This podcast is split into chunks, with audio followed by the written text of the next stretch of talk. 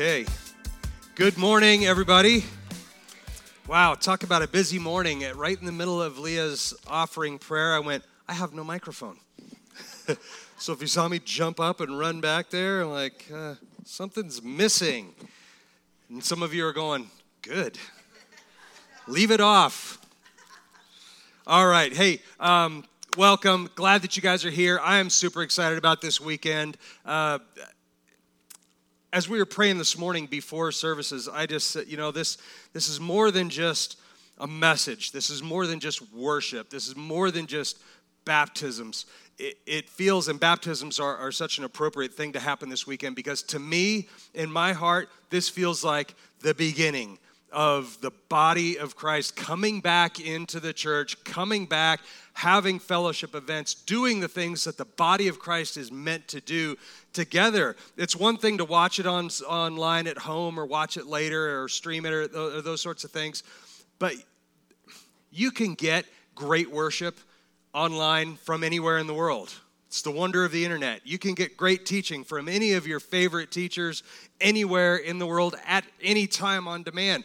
The one thing that you cannot get and you cannot replace online is community, fellowship, and the body of saints, the body of believers here, encouraging one another, lifting up one another, and just being the body.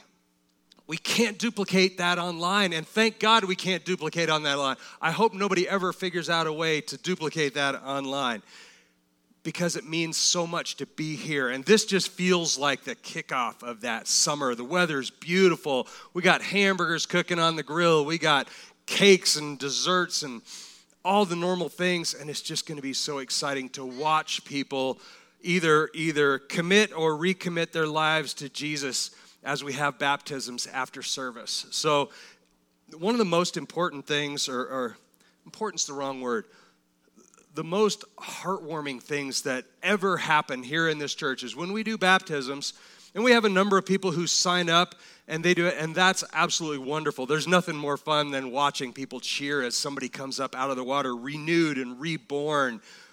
But those that specially touch my heart are those who just spontaneously say, you know what?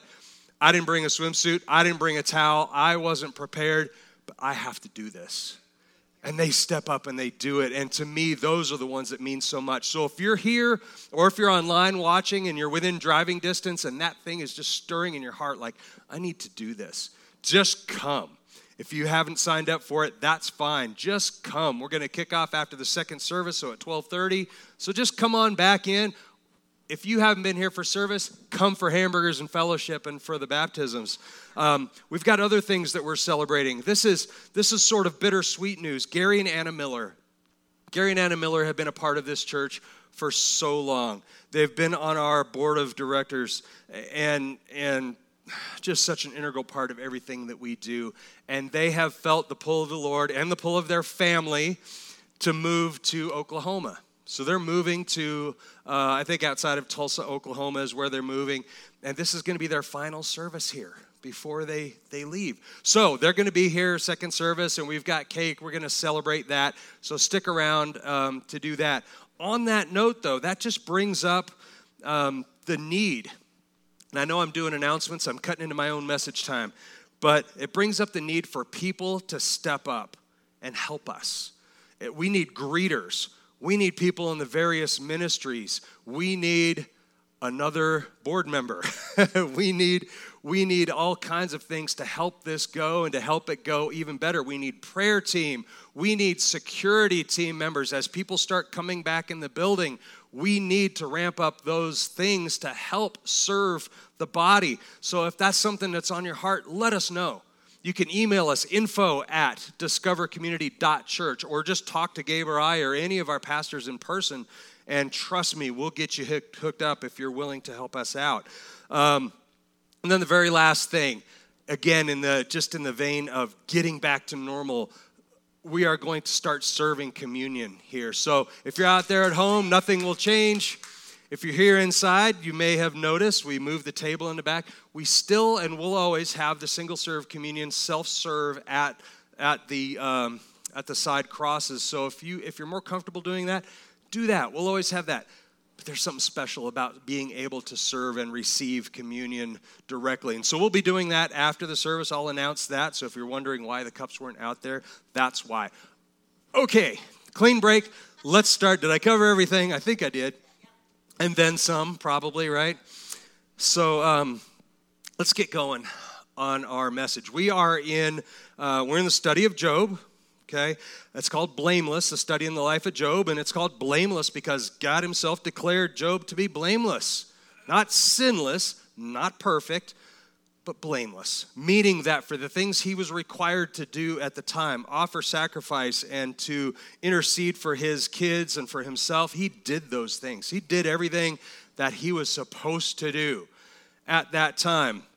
And he was a good guy, upright guy did everything as right as a human being could do it. So, here we are. I'm not going to recap everything that happened up to this point. Go back and check on our website. If you missed any of those, you can get all the message archives. But Job, a good guy, whole series of horrible things happened to him. And here we are now. We're going through this period where the friends have been beating him up back and forth. The friends who traveled from a long way just to come and berate him for being in pain and for losing everything that he's lost. But we need to keep in mind the focus, the point really of the entire book of Job. Now, you can read the book of Job and just say it's pain and suffering and, and patience and perseverance. And, and okay, that wouldn't be totally inaccurate, but I think the more full picture of what the book of Job is about, it is that God will and does always use the trials in our lives the trials, the pain, the suffering in our lives and the lives of others, and globally the suffering and the pain that goes on in the world, He has promised and He will use that for our good. In this case, we see that, that Job is in a pretty good place already, but God sees something in Job and says, I know that there's more in you. I know that there are things that we can knock off. And so when the devil presents an opportunity, God says, you know what? Let's put Job into that fire. Because that fire that the devil is going to stoke for Job is going to burn off some imperfections in Job. Knock off the rough edges, if you will. And Job is going to come out of that fire more refined and more beautiful and more able to fully receive the blessing that God has for him than he ever would have been without that. He was doing okay. How many of us feel like I'm doing pretty good in life? There's always things that God can and will and needs to refine in us, and there'll always be those things. But God promises that pain and suffering that comes our way is going to be used for that. That's where we are. That's the point of this book. So let's get Let's get going. Last week, just a super fast recap of last week. Elihu, who's the fourth of the friends, and he just kind of appears out of nowhere, but he's a messenger. He's delivering a message from God, preparing Job's heart because Elihu's almost done. We'll be done with Elihu today, and then it's just a back and forth between God and Job. But Job wasn't necessarily in a place to receive what God had for him. And so I believe that God sends Elihu to kind of prepare him, kind of get his heart warm to the ideas that God is going to confront him with. And, and I think that's why Elihu is here. So last week, we see that, that Elihu is basically saying that, that God's going to use this pain, Job, to bring you to a better place. He's going to use it for your good. He says that pretty much explicitly. Job 33, 17, 18. He says, So that he may turn a person away from bad conduct and keep a man from pride.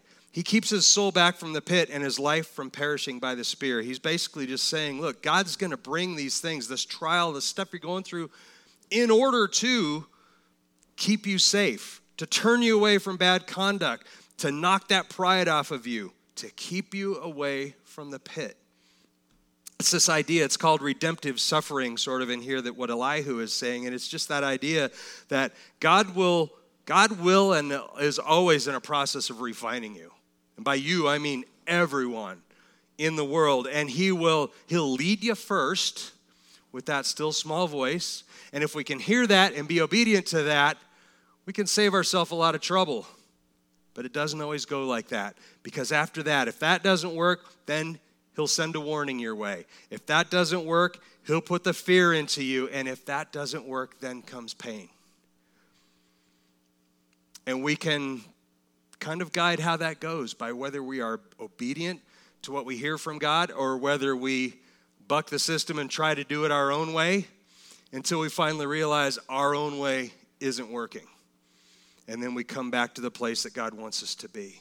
This is exactly it's exactly what Jesus does. Remember I said that that the book of Job and like Elihu, characters like Elihu, are actually a type and a shadow of Jesus. And we see Elihu here. Elihu's not condemning Job for the things that he had done in his past, these imaginary things that his friends are doing. Elihu's focused in on how he's handling his trial right now today. Just like Jesus doesn't care about your past, he cares about how you handle your today. And he's going to be there to walk through it with you. This is the message that we need to take away from that. Now, after this brief kind of prideful outburst, remember Elihu's speaking from the Spirit. He says over and over again, The Spirit's given me these words. But just like any human being, when there's a lull in the action, we can't stand silence. I know I can't, so I have to fill that silence with words, and they're not always spirit led words. We kind of see that with Elihu. He speaks from the Spirit, and then we see him drift into his flesh. And then he speaks from the Spirit, and we see him drift into his flesh. And after this brief, kind of prideful outburst of, of his own wisdom, where he rehashes this theology of retribution. Remember, the theology of retribution do bad, and bad things will happen to you. Do good, and good things will happen to you. It's pretty straightforward, and it's not inaccurate entirely but it certainly doesn't cover the whole spectrum of human experience. We see this doesn't play out that clearly in life.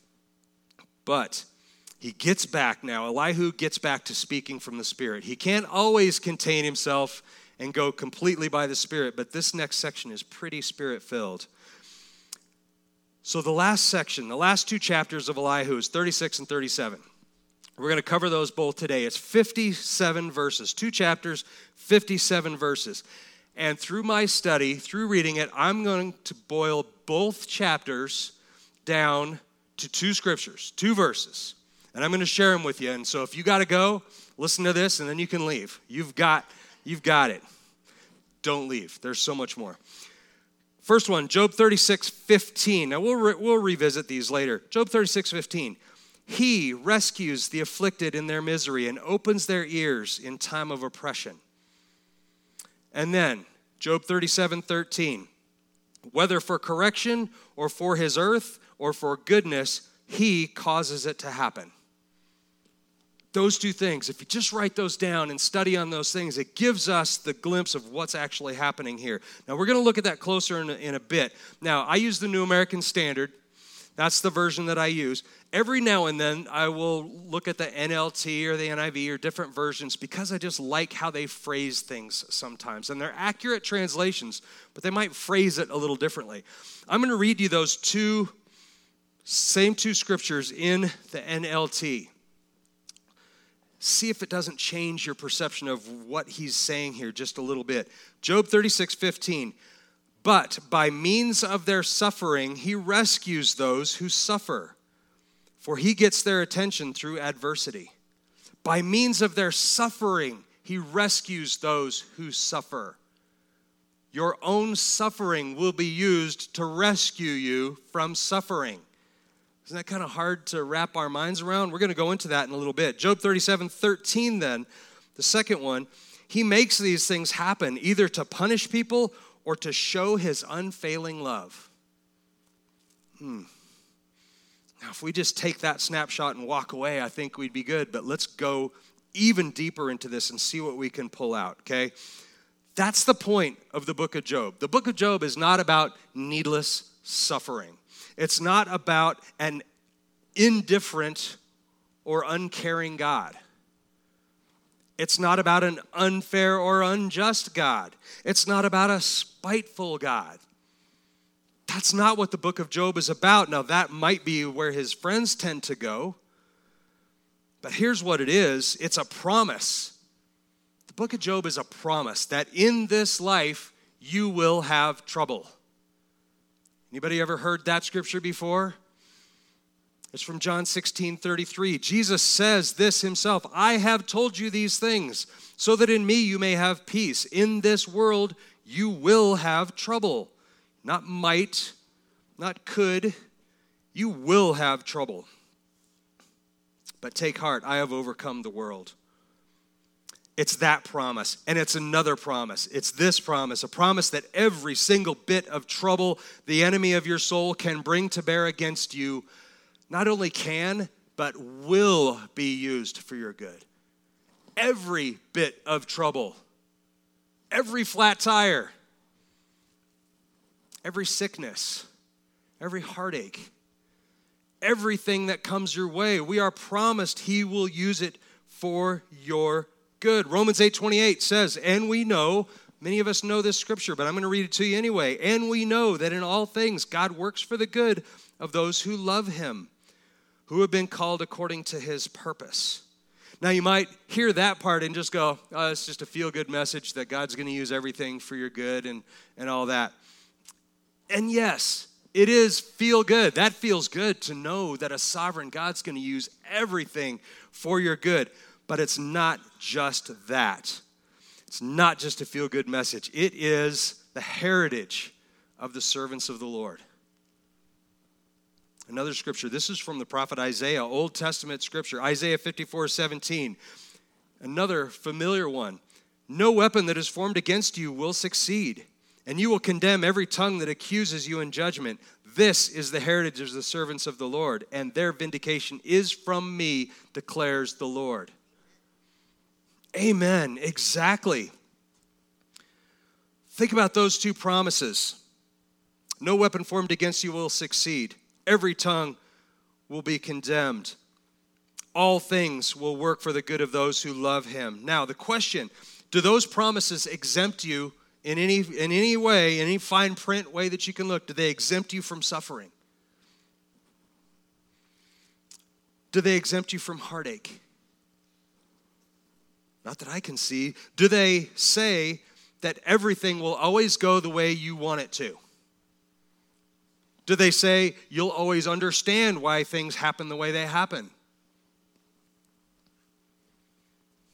The answer to all those are, are no. And then the last question Do those promises require any input from you in order to access those promises? Trick question. The answer is yes. The answer is yes. We need to serve Him, serve God in humility and obedience and stop trying to fight our own battles. Because when we don't serve Him in humility and obedience, and we try instead to step out on our own and fight our own battles, that's when those promises they may still apply to you, but they're not going to work out in your life. All we can do is mess up God's plan. Those promises apply if you trust in Him and persevere in spite of the attacks and trials that this fallen world throws at you. It's why Satan is doing everything he possibly can to get Job to renounce God, to curse God, and to sin in what he's doing. Satan's throwing everything that he can at Job, trying to get him to give that up, to renounce that. And it's the same tactic that he uses with us today. He will throw things your way everyone's way in order to try and get us to say, you know what, this God thing is not working. I, I can't trust in that. I'm going to have to try and figure this out. And as soon as you do that, you step outside from that umbrella of blessing that God's, God's going to use. Now, He will, ultimately, God is always going to have His way. But how much trial are we going to have to go through, walking paths that aren't the ones intended for us before we get to where He wants us to be? Let's take a look then, it's a little bit closer at some, some of the scriptures in 36 and 37. Job 36, 1 and 2 starts out like this Then Elihu continued and said, Wait for me a little, and I will show you that there's still more to be said on God's behalf. Okay, he's again, he's claiming God's speaking this through me. I am, I am God's spokesman in this. Job 36, 3. I will bring my knowledge from afar and ascribe righteousness to my Maker. In other words, he's saying, What I'm about to tell you, isn't from around here. What I'm about to tell you comes from a source far beyond what we can understand. And even though I don't think he understands it, but this is what he's doing, okay? Job 36, 4 For my words are not false. One who is perfect in knowledge is with you. Again, he's saying that he speaks from God. This is another one. I want to illustrate something really quick on translational differences. That's from what I just read you. For truly my words are not false. One who is perfect in knowledge is with you. And the word one is capitalized. That's significant. If you have a, say, a KJV, for example, it reads like this For truly my words shall not be false. He that is perfect in knowledge is with thee, and the he is a small h. Fine details, but I want to point this out to you. What that means, if you read the KJV version, you, it might make it seem like, okay, my words are true, I know everything, and I'm going to give them, give my words to you. When in fact, and that's been fixed in the New King James, they've actually repaired that, that translational issue. But what it means is that God's perfect knowledge is here. God's perfect knowledge is being spoken through me. Might be a fine difference, but it's significant, and we need to know that. And so sometimes those translational differences really change the way a scripture reads. Now, verses 5 through 14, basically, Elihu does this thing where he kind of slips back into reaffirming the retribution theory. Remember, do bad, get bad and it can be summed up in verses 11 and 12. So, Job 36, 11 and 12. If they listen and serve him, they will end their days in prosperity and their years in happiness. Let me stop there. How many people, how many of you know that if you serve him, if you listen and serve God, it is no guarantee of living your life in prosperity and happiness. Verse 12, but if they do not listen, they will perish by the sword and die without knowledge. Another error in the way that things work in the world, right? It's not entirely wrong, but we've all seen some pretty evil people who prosper here on earth. Now, their eternity is another question, but they prosper here on earth. So it's not an entirely accurate statement. So that retribution theology is very, very limited. Then, now we go back to this aforementioned nugget of wisdom that I told you kind of uh, encapsulates the entire, uh, the entire chapter 36, it seems very out of place for something that Elihu would say. So it's definitely spirit led. Again, Job 36 15, he rescues the afflicted in their misery and opens their ears in time of oppression. Now remember, this is written, Job is written in an ancient ancient Hebrew. Some call it Paleo Hebrew, but it's ancient, ancient Hebrew. And sometimes the unusual syntax makes it difficult to understand what he's saying, and it makes it seem. If you just read that, he rescues the afflicted in their, minist- in their misery and opens their ears in times of oppression. It would make it seem that God will not let you face times of misery and oppression. If you're heading that way, he'll rescue you out of it. But what it really is saying, and kind of my personal paraphrase here, is God will use your suffering as a tool to focus you in on His voice, where then He will guide you into a place of blessing. We're never promised He's going to pull us from the storm, He'll lead us through it. Job 36 16. Then indeed, he induced you away from the mouth of distress, and instead of it, a broad place with no constraint, and your table was full of rich food. Okay, this is another one of those like, what is he? What is he even saying here? Let me this part where it says he induced you away from the mouth of distress. In Hebrew, it translates as a phrase, I'm going to butcher it, but afsuth pethsar, and what it really means is he would have brought you out of this place if you had listened. He would have brought you out of distress had you listened to him. But instead, he counters Job 36, 17, but you are full of judgment on the wicked. Judgment and justice take hold of you, which is not true. Again, this is an example of Elihu speaking from his, from his flesh. Now he goes on to caution Job about the dangers of letting his pain turn into anger, letting his pain turn into sin. So, verse 18, beware that wrath does not entice you to mockery. Verse 19, will your cry for help keep you from distress? In other words, is, is, is just the fact that you're crying out to God enough to keep you out of trouble? Verse 21, be careful, do not turn to evil. Now he, he then turns to ask the kind of questions that we're going to see next week when we go into the conversation between Job and God. God asks Job very much these very same questions. And so it's almost like Elihu is kind of preparing Job to, to hear these things. Job 36, 22 and 23. Behold, God is exalted in his power. Who is a teacher like him? Who has appointed him his way, and who has said, You have done wrong? In other words, who's, who's got that kind of power who has the kind of wisdom that God has. Job 36, 29.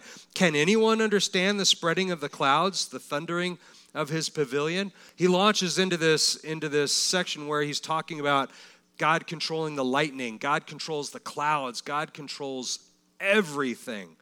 And he's really just talking about God's power, how powerful God is. And this is a good reminder to all of us. The same God that created the heavens and earth also controls the lightning, where it will hit, controls the tides, when the oceans will move. He controls all of those things effortlessly. It's just a part of who He is, and yet He is still here with us.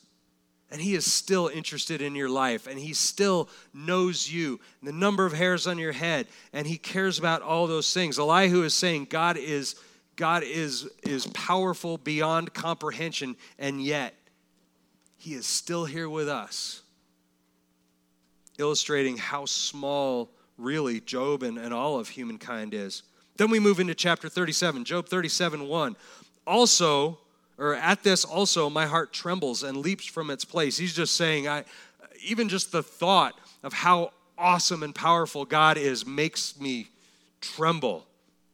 Job 37 2. Listen closely to the thunder of his voice and the rumbling that goes out of his mouth. 37 3. Under the whole heaven he lets it loose, and his lightning travels to the ends of the earth. Again, he's going through this whole thing comparing God's power to the, to the power of, of thunder and lightning. Job 37 5. God thunders wondrously with his voice, doing great things which we do not comprehend. We can't comprehend. Job 37 6. For, the, for to the snow, he says, fall on the earth, and to the downpour and the rain, be strong. He controls all those things. Job 37 10. From the breath of God, ice is made, and the expanse of the waters is frozen. 37 12. It changes direction, turning around by his guidance, that it may do whatever he commands it on the face of the inhabited earth. God controls all these things effortlessly every day. Can you do that, Job? Hmm. Then, kind of the question that sums up this chapter or the statement uh, which I read earlier, Job 37 13, whether for correction or for his earth or for goodness, he causes it to happen. God has every force at his disposal and commands them all.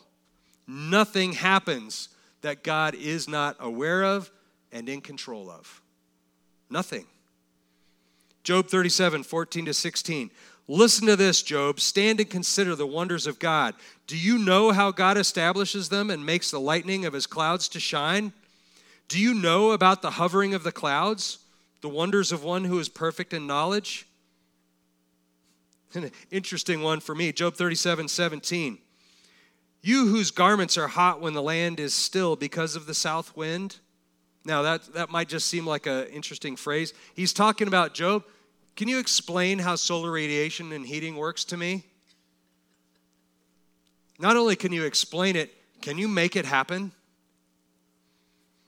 The answer is obviously no, and he's just talking about God's infinite power. Job 37 19. Teach us what we are to say to him.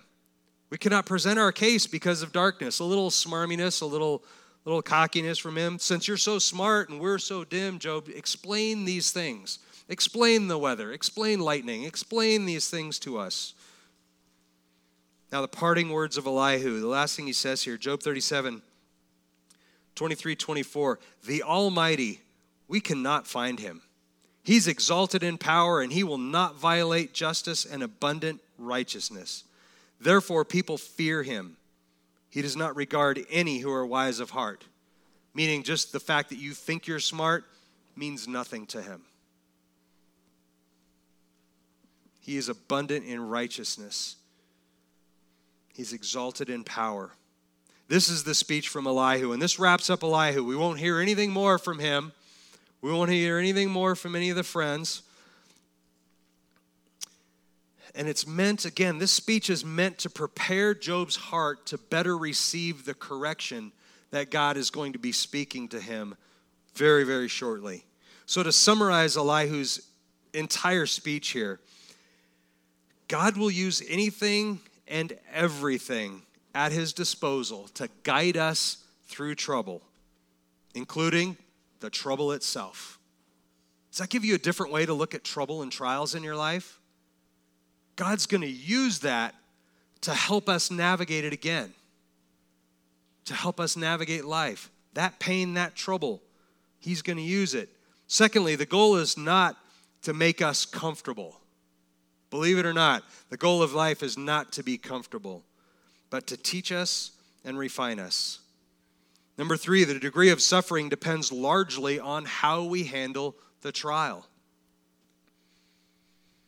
And then number four, God's ultimate goal is to bless and restore us if we trust in Him. Blessing and restoration don't always look like our brains think they ought to look. We need to keep that in mind too. In Job's case, we'll see blessing and restoration looks just like we would think. Sometimes that blessing looks like a refinement and a growing and a desperation for him. So, if we want to apply this today, if we want to apply this to our lives today, I think we have to just ask some questions. Ask ourselves some questions. Ask this Do we pridefully navigate trouble in our lives in our own wisdom, doubting either God's plan or God's willingness to get involved. The second one, do we get impatient waiting for God to avenge us or restore us? I know myself, like I know God will restore. I know God will will avenge the wrongs that have been done, but he hasn't done it yet. So what am I missing? Maybe I just need to take it into my own hands and start the ball rolling. Maybe he needs me to give the pump a little prime. It always goes wrong when we do that. And then the last one do we focus only on our pain and suffering and fail to praise God in the storm? It's very easy. When you're suffering, it's very easy to draw into yourself and you don't see anything around you. You don't see how your suffering affects the people around you. You don't see how it's reflected to others around you. You don't see the things that are happening in the kingdom when we use our, our pain and suffering and we just focus in on ourselves.